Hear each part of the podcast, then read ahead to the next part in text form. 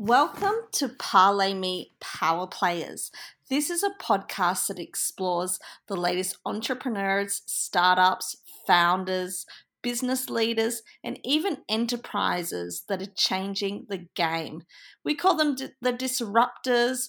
You might see them as your mentors or maybe even your colleagues, but we are so excited to bring to you each week someone we find either fascinating, progressive, or someone that's really making changes in all kinds of industries. We are agnostic in what we cover, so we cover everything from mobility to AI to food and produce, you name it, we cover it. But most importantly, we want to showcase to you entrepreneurs that are really making a difference and making the world a better place.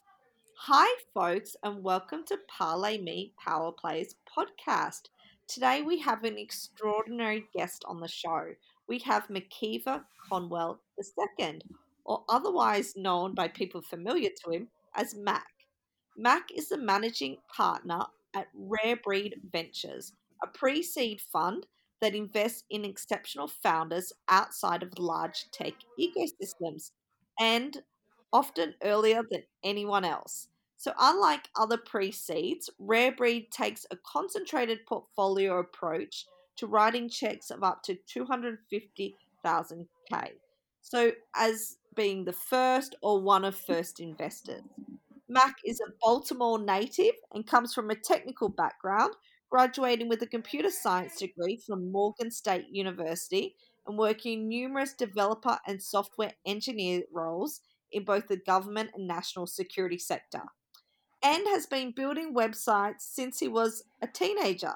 Yes, until moving into fund management roles, which we'll be talking about today. So prior to 2009, that does feel like a long time ago, but Mac co founded his first tech startup called Given2.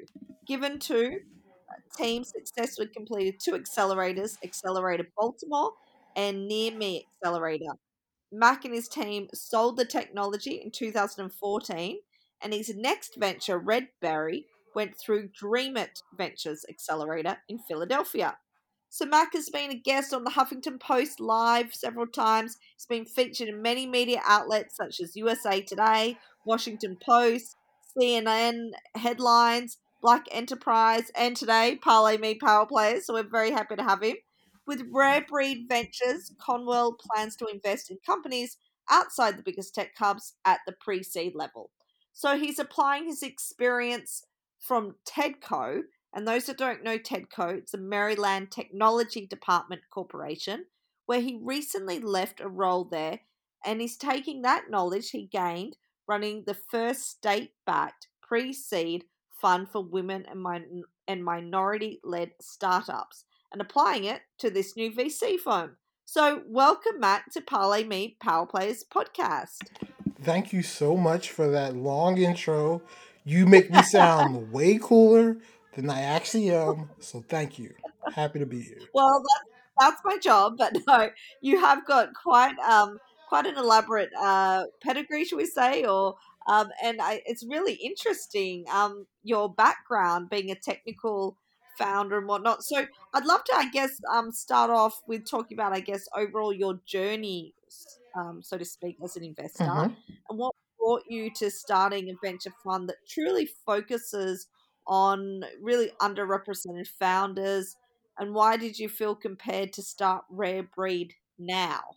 So, um, my journey, you know, simplified was, you know, I, I, was a government contractor as a software engineer. Uh, I did that for several years. Um, and during that time, I had a good friend of mine. Uh, his name's Patrick Jackson, who is now the CTO of a startup in Silicon Valley, who was all who was completely obsessed with being the black Mark Zuckerberg, right? Like he was the first person I knew who built an iPhone app. So iPhone comes out in 07. He built an app in 08 right? His first app wow. in 08. And so oh he was kind of the inspiration between me and a few of my other friends kind of breaking into the, the startup world. And so in 2010, me and two of my best friends started a company together, run that for four and a half years, sell off the technology. I started another company. That doesn't work out. I end up coming back home to, to Baltimore and I got a job at a marketing firm for a year, which was not the goal after being the CEO of two companies. Um, and while I was Mhm. there, something significant happened where the organization I worked for got a client that I didn't agree with ethically. Um, and so Mm. I quit. When I quit at the time I quit, I didn't have a, any plans or ideas of what I was going to do next. And I Mhm. quit on a Friday, and the very next Monday, I got an email from the investment arm of the state of Maryland, the Maryland Technology Development Corporation, saying they were hiring. So I figured I'd try and get a job there. And so uh, four Mm. months later, after interviewing, I landed a job. Um, but they told me I was not qualified for the job I applied for. So they ended up creating a junior position to bring me on staff, right? Oh wow. Um, and then uh, they they they brought me on to be part of the seed investment fund, which was you know specifically investing in early stage companies. But with, at the time they hired me in the early 2016, they were struggling to invest in more black led companies. And one of the things that companies in the local ecosystem were complaining about was this lack of access to friends and family capital. So that earliest capital to kind of get started and catalyzed. And so. I ended up putting together a proposal for a pre seed fund to do just that, um, which TEDCO adopted and they let me run. And so I spent two and a half years running that program before uh, the state of Maryland, the governor and legislators here in the state put a million dollars in the annual budget to make it a long term fund here in the state, making it the first and only state backed pre seed fund specifically for women and minority led companies in the country. And then last June, um, I met a founder based in Dallas, Texas, uh, a founder of a company called RoboAmp. Um, really amazing company, basically helps websites load faster. Um, had revenue, had strong partners, was doing all these amazing things, but was having a really hard time raising capital. And I couldn't figure out why. And then I realized it's because he was a Latin uh, founder based in Dallas, Texas. And I said, you know, there's ways to solve for that. So I started trying to help him raise some capital. And one of my advisors said, Look, Mac, this seems like a really good company, but I don't want to invest in this one company. I want to invest in every company that you see. So here's some money, go raise a fund. I wasn't really interested in raising a fund at that moment because COVID was in full swing and, you know, wasn't sure how to go about doing it. But he pretty much, you know, pushed me over the cliff and said, go do it. You know, I had been talking about raising a fund for like two years, but like, who can really do that? I was very scared to try. Um, and I just got the push to do it. Um, and honestly, it's interesting, right? The thing that catalyzed me to becoming an investor, a VC, when I got my job for the state of Maryland, and the thing that helped catalyze me to raising my fund is the killing of two black men by police officers. And so when I mentioned, you know, the company I work for got a client I didn't agree with ethically, um, the week Philando Castile got shot and killed in his car by a police officer was the same week my organization started soliciting the National Rifle Association for a contract, which has a history of not supporting black gun owners. So that's why I quit my job, and that's what led me to applying for the job at TEDCO. Wow. When I was looking to work with this entrepreneur in Dallas, Texas last June, and I got pushed to raise a fund, that's shortly after what happened to George Floyd being murdered by a police officer, which is also a moment in time where people were there were funders out there who were looking to find diverse fund managers like myself to do a better job of putting money into diverse communities. Um, Mm. and so those are the two catalysts for me as a fund as an as as an investor. Yeah, yeah. I mean, obviously these are you know significant events and and really unfortunate. Um, but it seems like you were definitely there at the right time, if so to speak. And uh, there's still a lot of, lot of momentum, and I hope that stays. Um, and I'm just thankful that there were investors like yourself able to like take action when it counted most. So I guess that leads me to my next question. It sounds like, but I'm not sure, but I'm going to ask you anyway. Did you always want to be an investor? Um, like because obviously you had like a technical background, you're like building websites, you're working for the government. um, national security and whatnot? And if so, how has your technical background, I guess, perhaps helped you make informed decisions as an early stage investor? So no, I didn't always want to be an investor. Like I didn't even know what an investor was until 2010, 2011, right? Um, Yeah. you know, Yeah. like we had our company, we had started building our company like for a year before we even had a conversation about investors and what they were.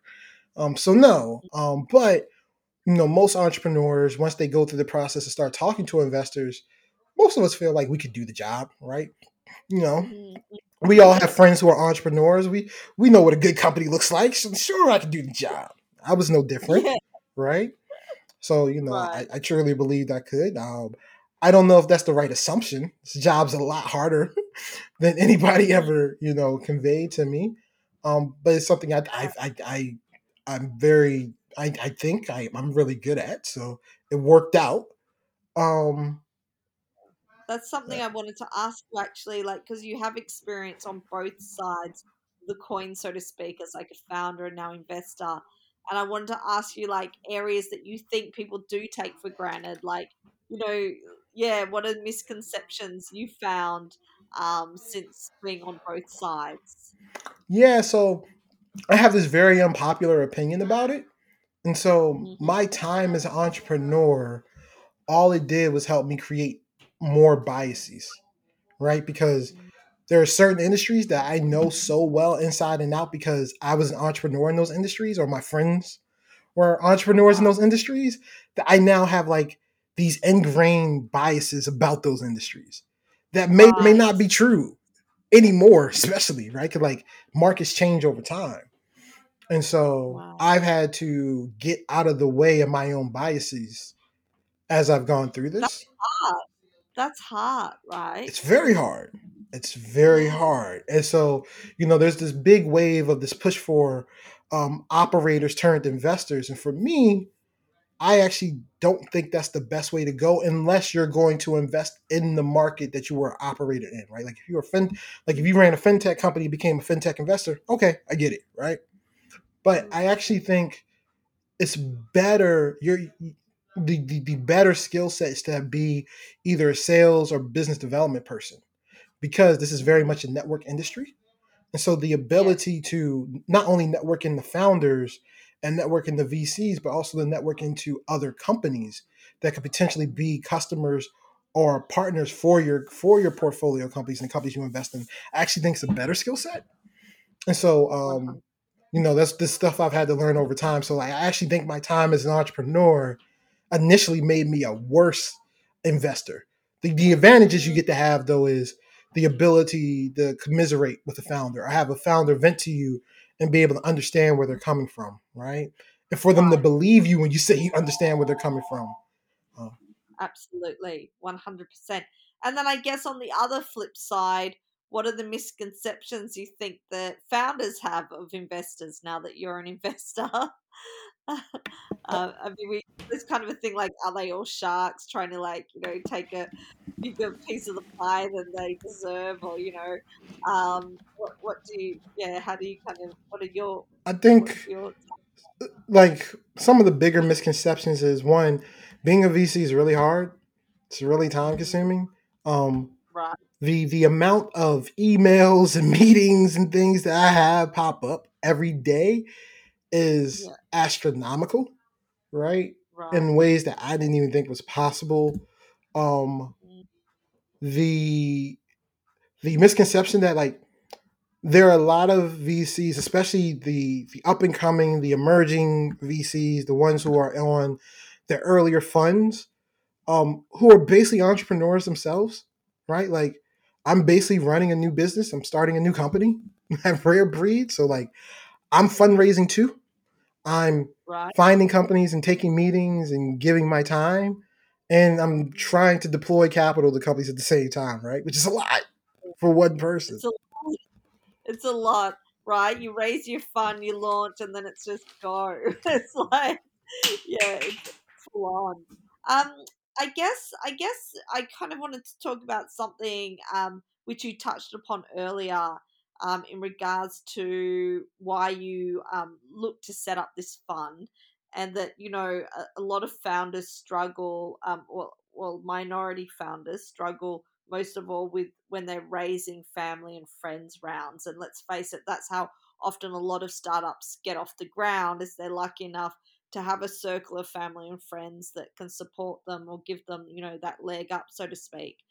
So, you know, with this in mind, like, what do you think? I guess contrib- you you've been known to say that, like, obviously minorities struggle with that, friends and family round the most. Um, you've said in past interviews. So, what do you think contributes to that most? Is it the poverty cycle, or is it education? Is it self worth? Is it confidence? I mean, all this often leads back to cycles of poverty. Um, but what? Why do you think this is happening? That minority founders just can't. I mean, it's kind of obvious, but I just wanted to kind of touch upon it. It really goes back to networks, right? So, you know, my dad was ex military turned postal worker. My mom was a bank teller, right? Mm. Their community and their networks were ancillary within their jobs, right? I live in a community where, you know, all my neighbors were blue collar workers, right? Mm-hmm. That's very different from somebody. So, like, I take for example, um, I had a mentor of mine who I worked with at at Tedco, right? And mm-hmm. I'll never forget the day all of this became crystal clear to me. Was he was talking to me about his son? He's like, you know, last year my son really was thinking about becoming a lawyer, and I was trying to tell him he didn't want to do it. So I called up one of my friends and and basically just asked him like, hey, you mind my son interns with you for the summer? He wants to become a lawyer, and I, I feel like he should get some experience. He's like, sure. Well, that friend he mentioned is not only a lawyer, but is one of the top lawyers in Baltimore and is on the oh, board of multiple organizations and companies and happens to be a tech lawyer who's a lawyer for all these amazing companies as well, right? The ability to pick up the phone and have that conversation and get your child an internship is the difference, right?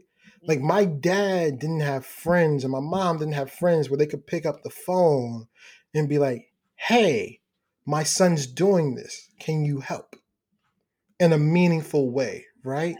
As opposed to like growing up in the community where your neighbor happens to be a dentist who just happens to have some disposable income and has done some in, some investments, maybe never invested in a startup, but invested money before. It's like, yeah, you know, I got, you know, some money I want to put to work. Here's 25K. You know, I've seen you grow up. You're working really hard. Go start it. Yeah. Yeah.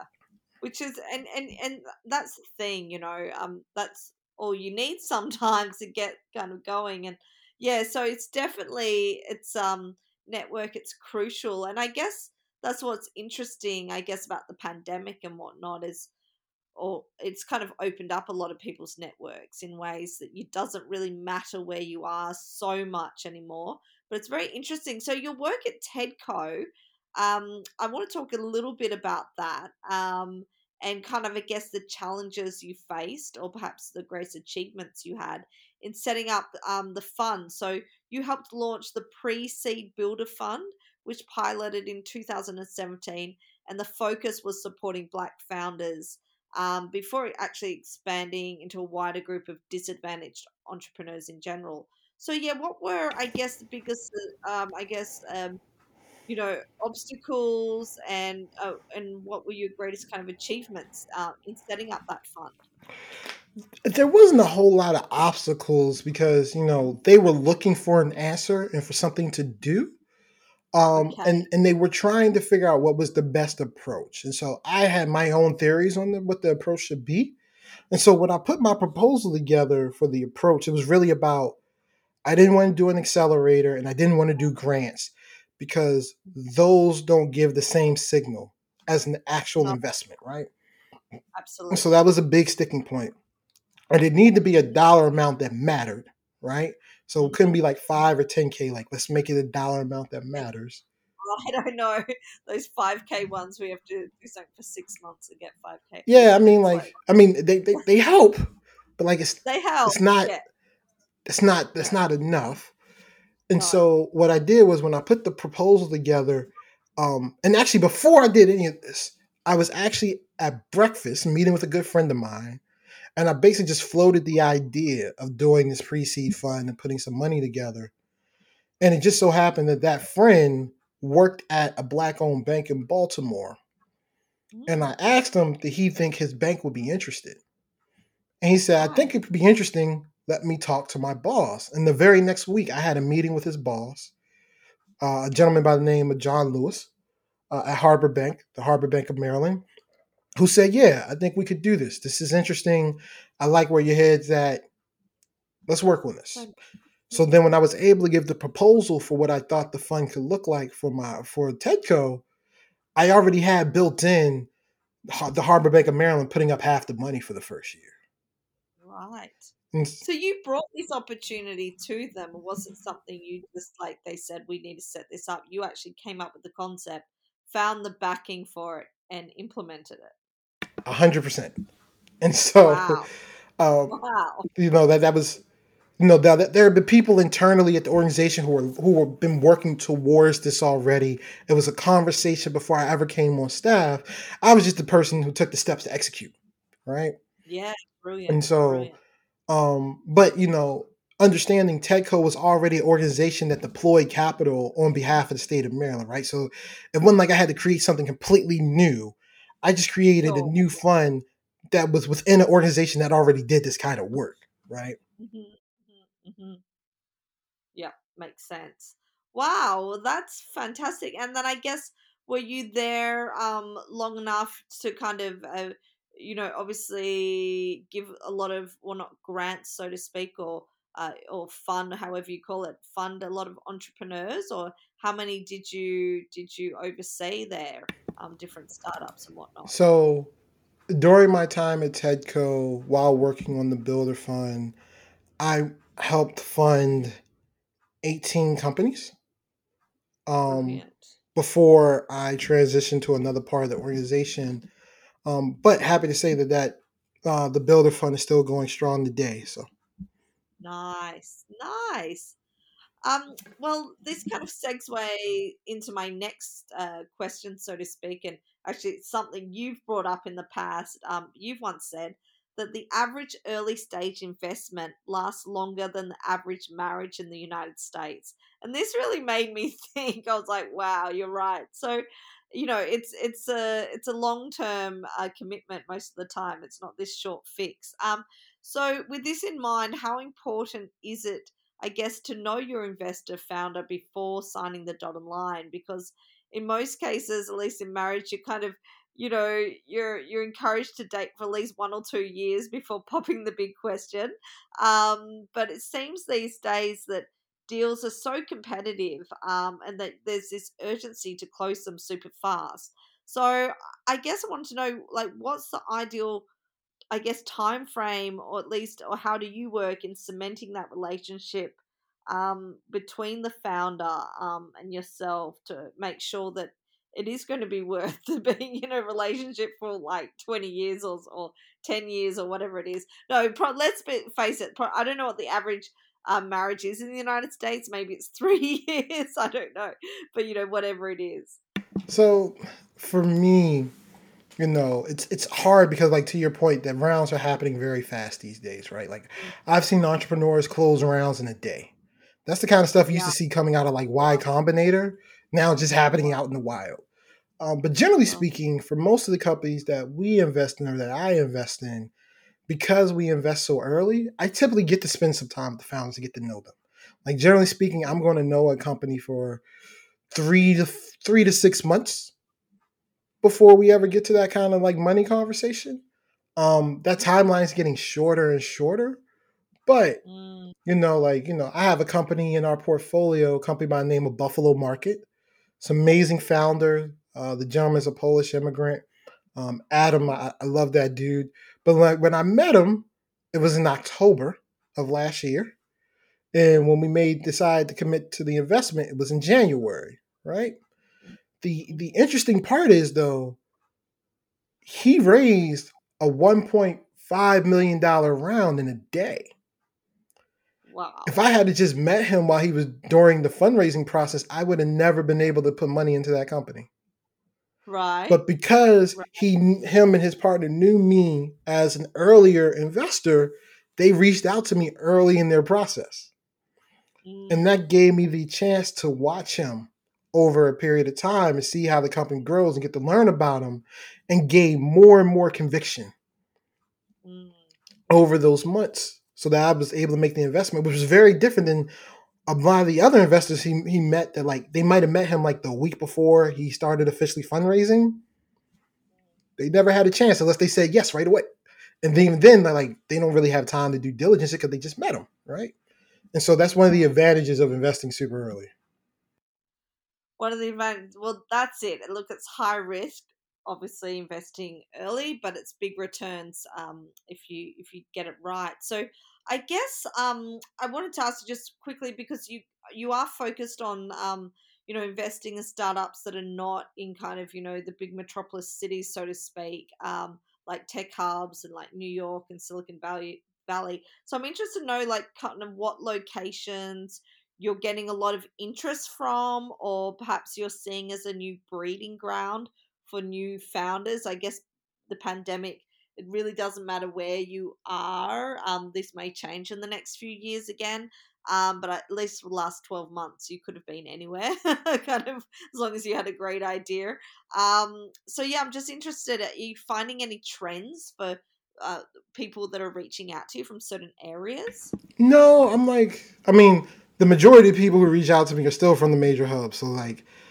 Silicon, like so, so California, New York are where I get like the most. But I will say the biggest trend is other investors out there talking to entrepreneurs that aren't in the tech hubs, right? Seeing competition for companies in Portland, for Right. companies in um, Atlanta, for companies in Miami, for companies in Oklahoma, right? Like these are places where co- companies in Ohio. Like these are places where you know the competition would be far more lower. Valuations were pushed down a bit, but now we're starting to see because of the the pandemic, um, the um, a lot of investors' openness to invest in companies that they haven't met in person or who are in different ecosystems has just risen to a level that you know I never thought was going to be possible.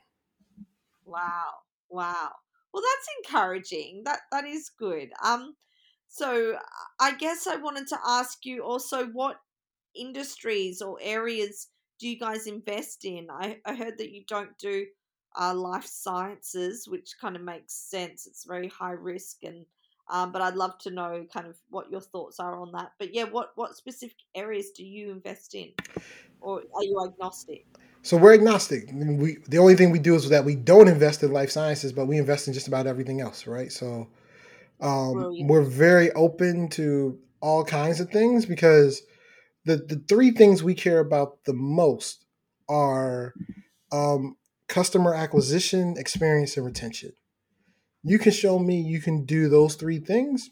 You probably have, and, and you're in a big enough market. You probably have a shot to win, right? Mm. Which is um, which allows me and my team to look at companies from a standpoint where it's no longer based on our biases. Like you can strip your biases away when you focus around those three pillars.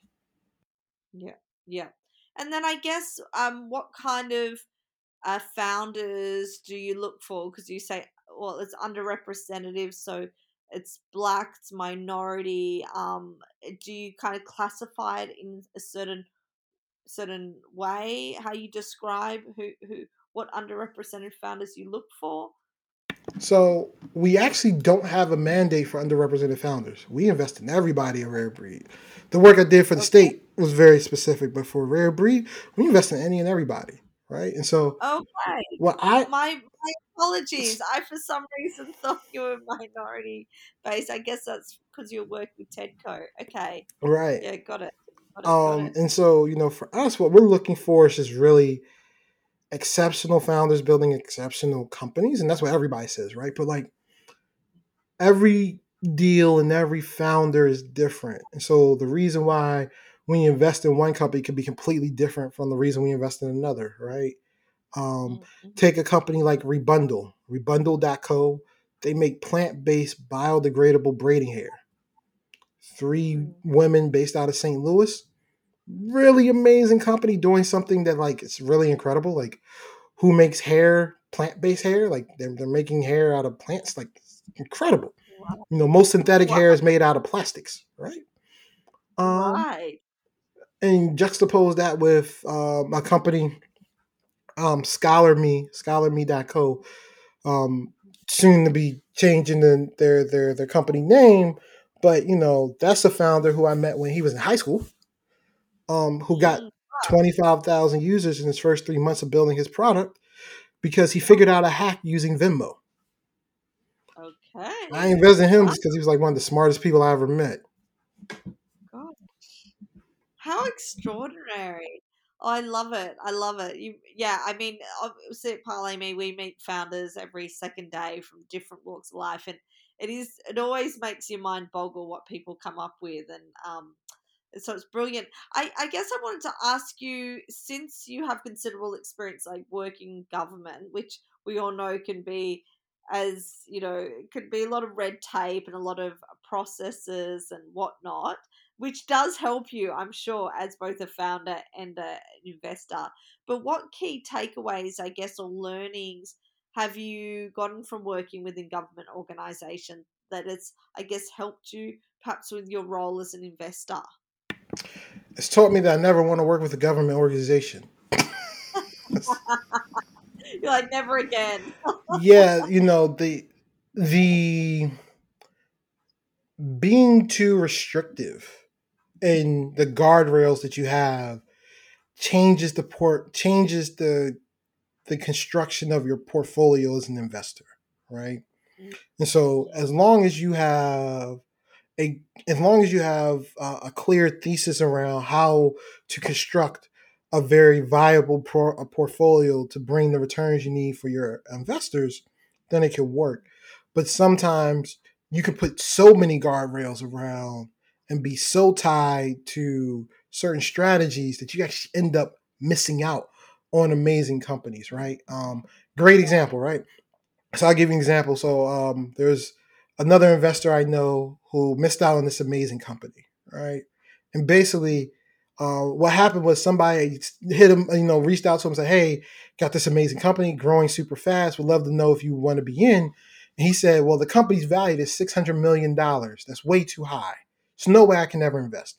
Plus, we do early stage stuff anyway, so that's not what we do." Mm. Guess what company that was? That company was Uber. All right. You could have put 10K into Uber at a $600 million valuation and still made out. Oh, wow.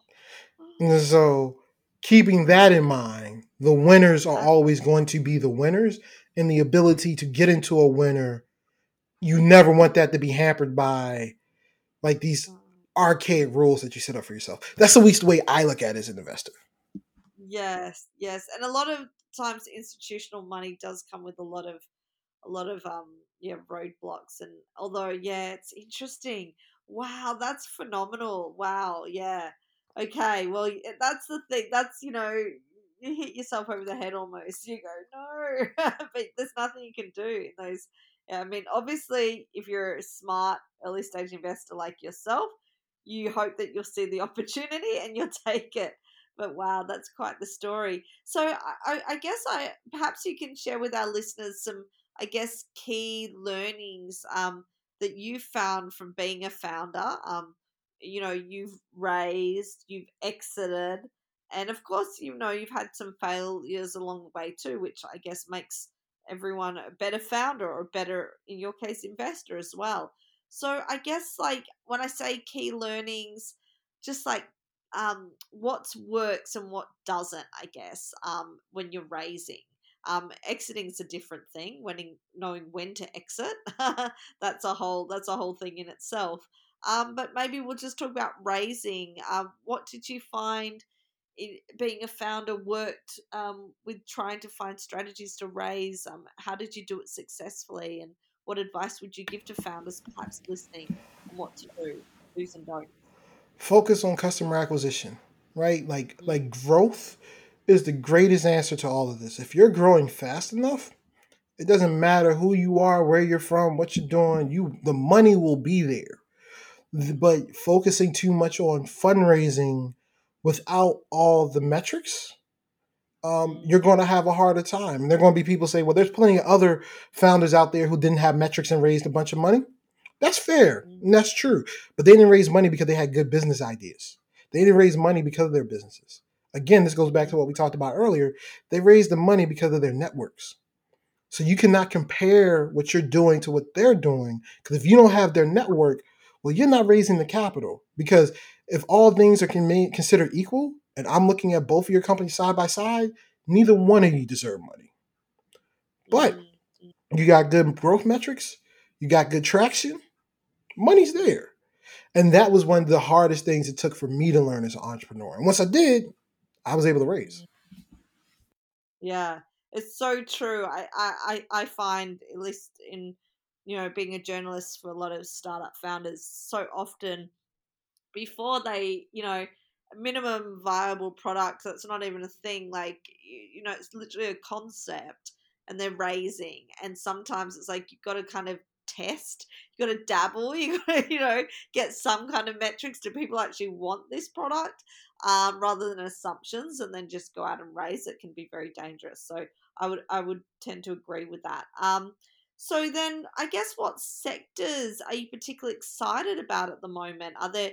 I, I know you guys are agnostic. Um, you you mentioned an ed tech company that's really interesting and um, but I'm just really interested to know are there sectors that you're getting excited about at the moment? Blockchain's really, you know, finally kind of finding its momentum with NFTs at the minute.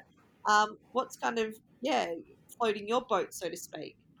Yeah, for for us, we try to not focus on sectors too much because then you start to create those biases again. Yeah, right. Um, but I, I do like uh, physical products in the hair care space. Um, yeah. Most companies, most funds are looking for the next Shea Moisture brand, you know, the, the oils, the creams, the consumables. I'm looking more towards the physical products that help people take care of their hair. I feel like that market's completely underserved. Um, really excited for things that are happening in fintech around alternative assets, uh, democratizing access to different assets and asset classes. Um, really interested in like the the rise of neobanks and especially in emerging markets. Um, mm-hmm. you know, crypto. Everybody, everybody's interested in crypto. All yeah. kinds of crypto stuff. Um, mm-hmm. You know, things like that uh, are, are really interesting to me. And sustainability, the the cross section between sustainability and Gen Z. So products that mm-hmm. cater towards the Gen Z consumers and products that are catering to um, sustainable minded folks are really really interesting uh, and something that we're seeing a growing trend of and you know trying to get on that wave. Absolutely the conscious consumer. Um i'm i'm very interested you are you have such a great rapport already in the industry and personality as well you have a lot of content you do a lot of podcasts you're very active on social media and whatnot I'm interested to know kind of uh, for investors that might be listening to this as well, because there's founders and investors, obviously.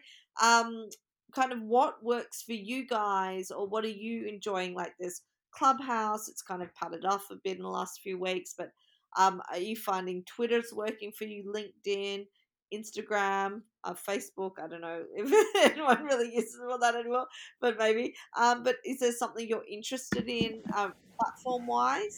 So Twitter is my my go to platform of choice. Um, that is where I've grown the most in my network, uh, followed with uh, Clubhouse and LinkedIn. Right, that's where you go to grow your network as an, uh, an investor. Right, um, the place to be for the entrepreneurs. Clubhouse, so you know, do the the open pitch forums, and then yes. you got um, uh, uh, uh, Instagram. A lot of founders on Instagram and so and TikTok, right? You'll you'll find really cool companies on TikTok or Discord, being on these Discord chats. Um, yeah. is really interesting. But for me, I spend most of my time on Twitter. Nice, nice. yeah, I think definitely the VC space, Twitter is the one. So, um, and I guess we kind of talked about it. I'll ask you anyway. But are there any? Uh, I guess we call them children um, because you are an early stage investor, so they are babies, if not when you when you first come into contact with them, so to speak. But are there any um, children in your portfolio, one or two that you're particularly passionate about? You may not be able to call out a favorite, or you might be able to. You did mention the EdTech one and the hair care one. Um, are there any others? I mean, they're like kids. You can't pick favorites. It's not. Know, right? It's not really how it works, but um, you know, really cool company, Unspun.io.